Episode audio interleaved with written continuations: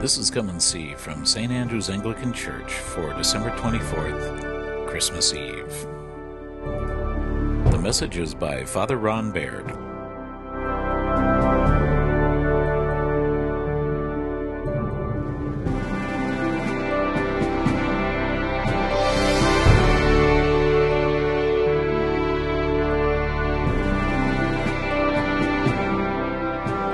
Joseph could only mutter to himself under his breath on the road.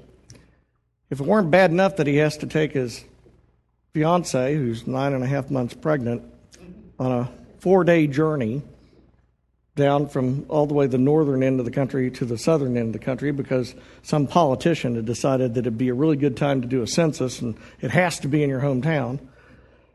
He was going there and thought, well, at least we'll get there early enough to find a place to stay. Then Mary's water broke and things slowed down. And what was he going to do? I mean, you can't very well complain to Mary because she wasn't real happy about the thing either. But he just kept thinking, what am I going to do if this baby comes while she's on that donkey? How am I going to handle this? And so she had to stop every once in a while. And as they continued on thing, all he could think to do is pray, Lord, please keep that baby in there for a while. I mean, he'd never even known a woman. How was he supposed to deliver a baby? You know, at least if they got to Bethlehem, they'd have midwives there and they could get things taken care of. And it just seemed to take longer and longer and longer and longer. And he kept thinking, oh no, oh no, oh no. And then finally, very late, they got into Bethlehem. And he was so grateful to the Lord because the baby hadn't been born yet. And as they went from place to place trying to find a place, they say, no, we're all booked up. I mean, there's nothing here. I mean, we don't have anything. And so now, after all that, he doesn't have a place to even take his wife who's about to give birth at any moment. What is he going to do? I mean, he's thinking, you know, I remember that angel appeared to me who told me that this was going to be the Son of God, but quite honestly, if this is your idea of how you treat your kids, somebody should report you to child services because this is a bad idea. What am I supposed to do now? And so he just kept looking and looking. And finally, there was a, a, a, hollowed out part on the cliff that was sort of like a grotto or a slight cave. And, and the, it's where they stored the animals. And it worked fairly well. I mean, for the animals, you know, it kept them from the rain when it rained. But if you've ever been in a stall where animals are kept, they're not exactly antiseptic or anything. I mean, they're not the cleanest places in the world. There's hay all around, and there's stuff in the hay that you don't even want to know about. And yet, that's the only place. And he says, Well, we got to keep looking. And Mary says, No, we've got to stop now. And so he thinks, Oh, great, great. Where's the midwife? Where's the? And, and Mary very nicely told him, No, you're the midwife. I don't how to be a midwife. And she goes, Just catch. And so he gets Mary down off the donkey. They, they find a place. He tries to make her as comfortable as possible in a stall. The, the cattle and the donkeys are all going, What's this all about? Wondering, Who are these people? And then the child is born. The only problem is, what do you do with the child that's born? You can't really put him down in the hay. I mean, that's not going to work because might get stepped on by a cow. And that's not a good idea. And so he thinks, what are we going to do? What are we going to do? And Mary says, get some straw, some hay, and, and you see that feeding trough over there? Put it in there. Now, feeding troughs aren't like what we tend to think of. They didn't have much wood, so they were really big blocks of stone that they carved out like a little swale. And they would put the food in there, the grain or whatever the, the animals would eat. And then after the animals had eaten, they'd pour the water in there for the animals to drink. And you can imagine what that must have been like. And so he goes over, he gets as much of the water out as he can that's still remaining, and he takes all this hay and puts it down in there and says, But did you bring the pampers?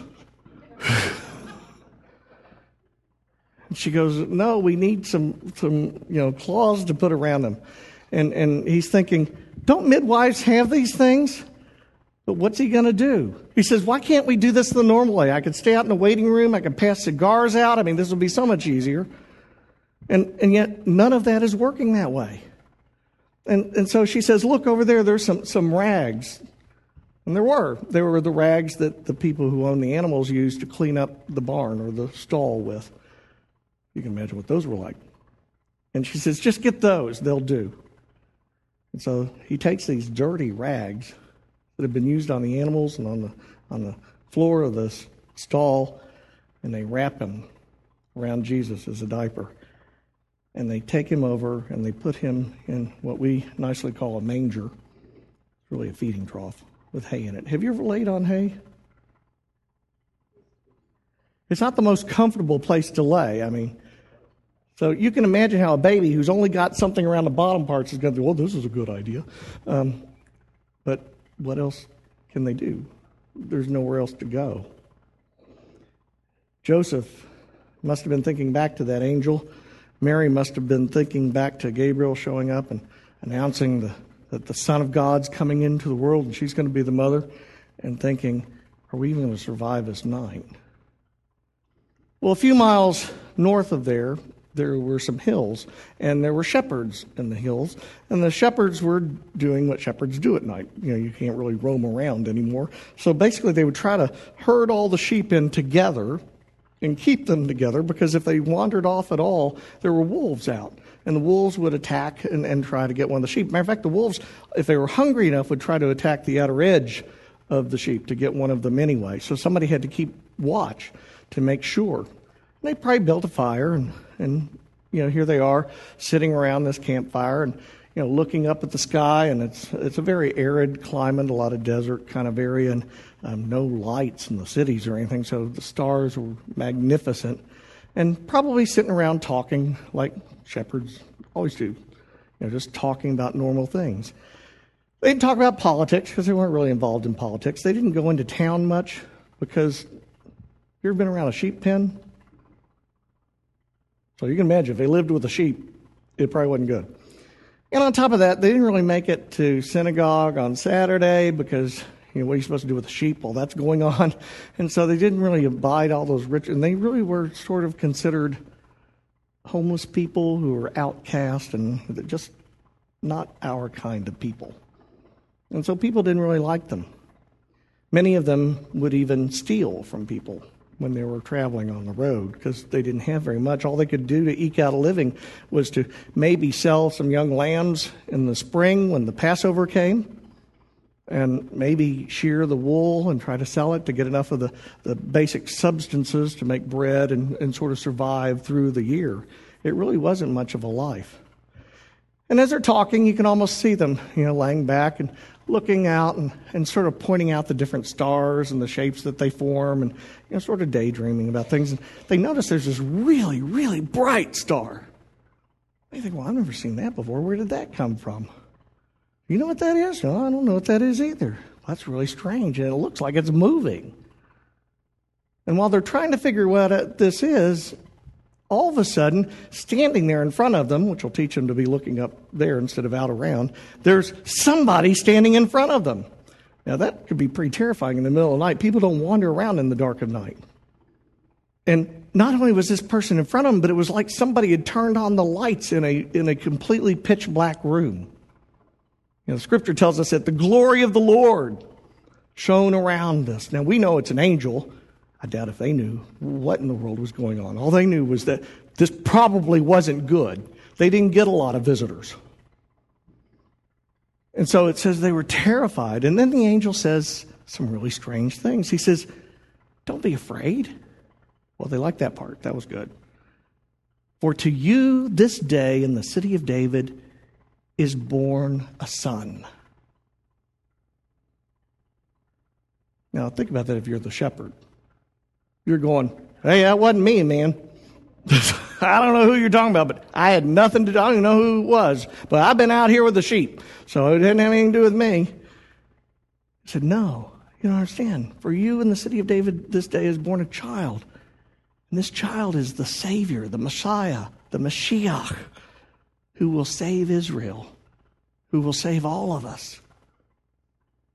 And they're thinking, what is this guy talking about? I mean, is that weird or what? To me, is born a son who's going to come and Save me? And save me from what? I said, I bring you good news of great joy. They go, Now we're talking. He brought the wine. They were shepherds.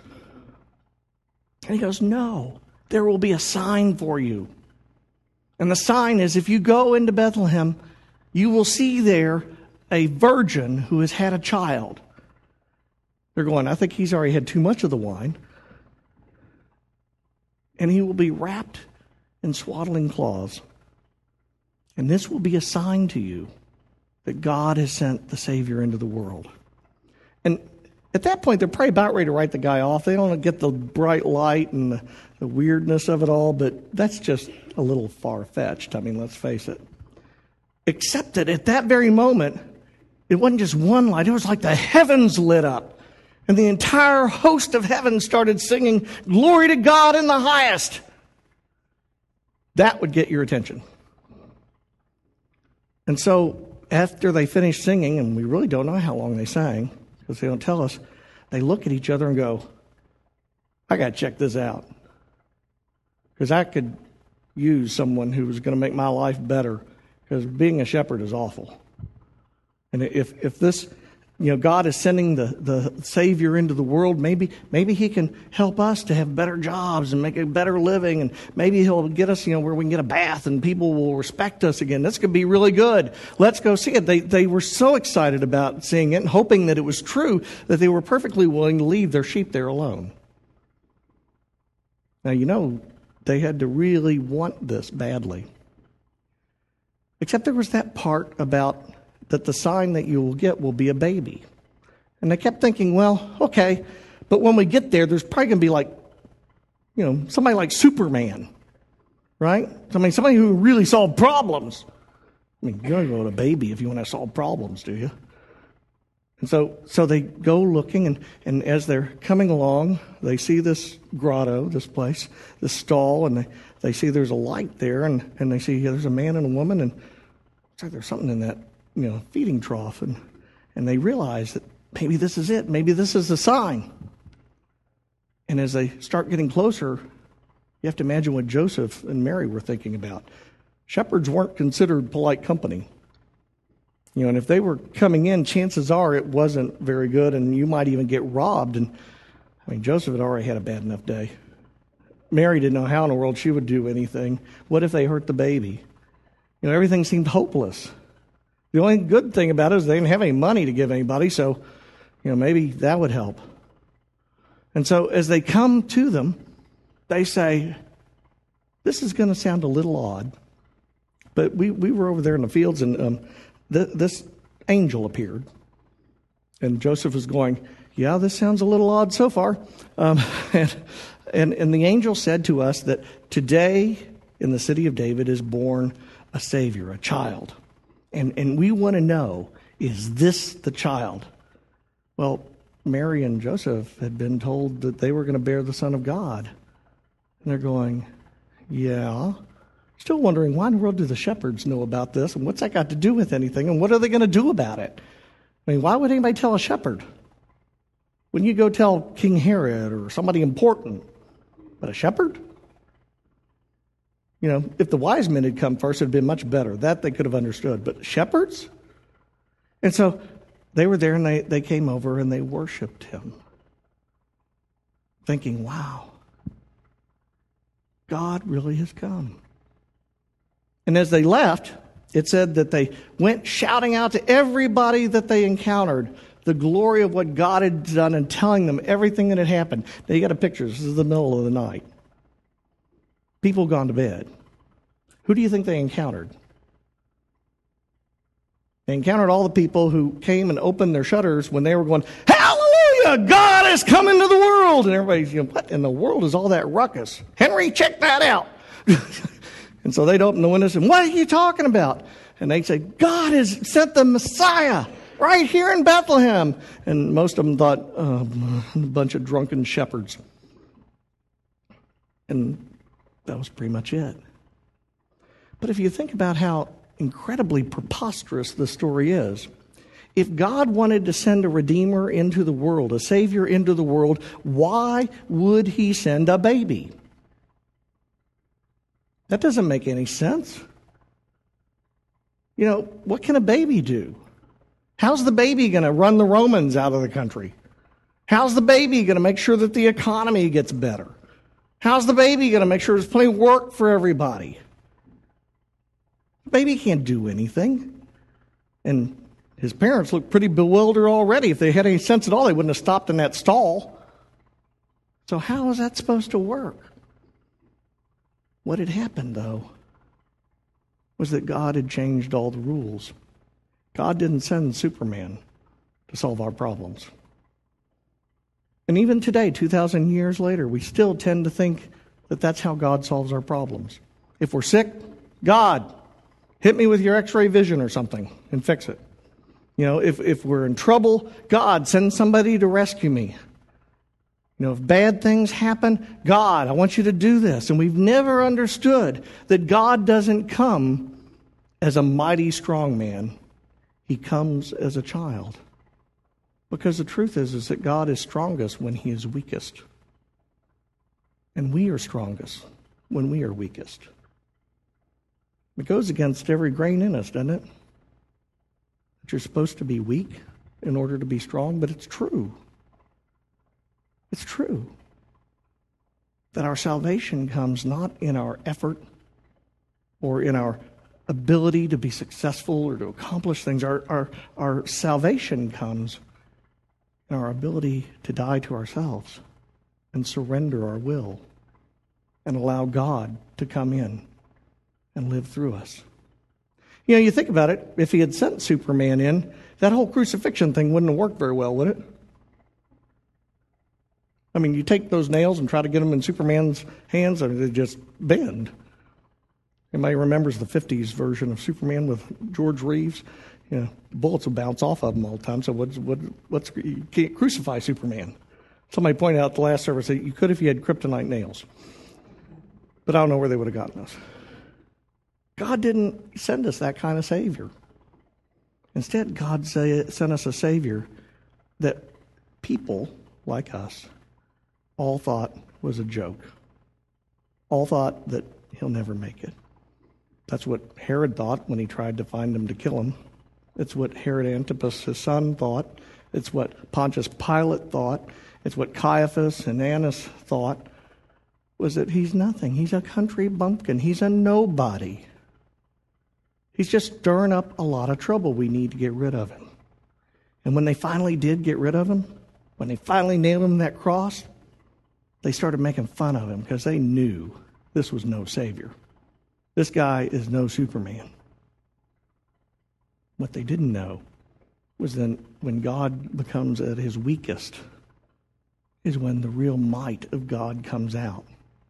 It is only when all else is lost that resurrection can become a real part of our life. It is only when we quit trying that God can actually change things for us. Not because of what we did or deserve, but because that's who He is. Because you see, the real miracle of Christmas isn't so much that God, you know, sent a baby to be a sign of the salvation of the world. It's not even so much that that baby would forgive us of our sins. It's that there was this huge chasm that had developed between us and God. Sin had put us so far from God that we couldn't even imagine what He wanted, much less actually do the few things that He wrote down that we know He wanted. And what God did was to send His Son to form a bridge between us and Him. The gift that we have wasn't a one time gift, it was an eternal gift. It was a gift to end that alienation to end that, that space between us and God. That's why Isaiah said that he shall be called Wonderful Counselor, Mighty God, Everlasting Father, Prince of Peace. Because you see, the Wonderful Counselor isn't to tell us which lottery tickets to buy or which things to invest in in our 401k. The Wonderful Counselor is to help us through the hard places of life if we're willing. The might of God doesn't come in His solving our diseases and our problems. It comes in Him bringing the world to its wholeness, to its perfection that He wanted it to be, in spite of our you know, either mal, you know, or either our efforts to thwart his plan or through our efforts to just not know what we're doing. God will be successful anyway. And he will be the Prince of Peace, not because our life will always be hunky dory, but because he will give us peace that passes understanding. He'll give us the kind of peace that even in the midst of the worst storms that anything or anybody can throw at us, will not rock us. It will not shake us. It will not terrify us because we have been united with God. You see, what God did in this small baby was He took everything that it meant to be the divine sovereign of the universe and became human and even a baby. That's the gift of Christmas. And if we are willing to really accept that gift,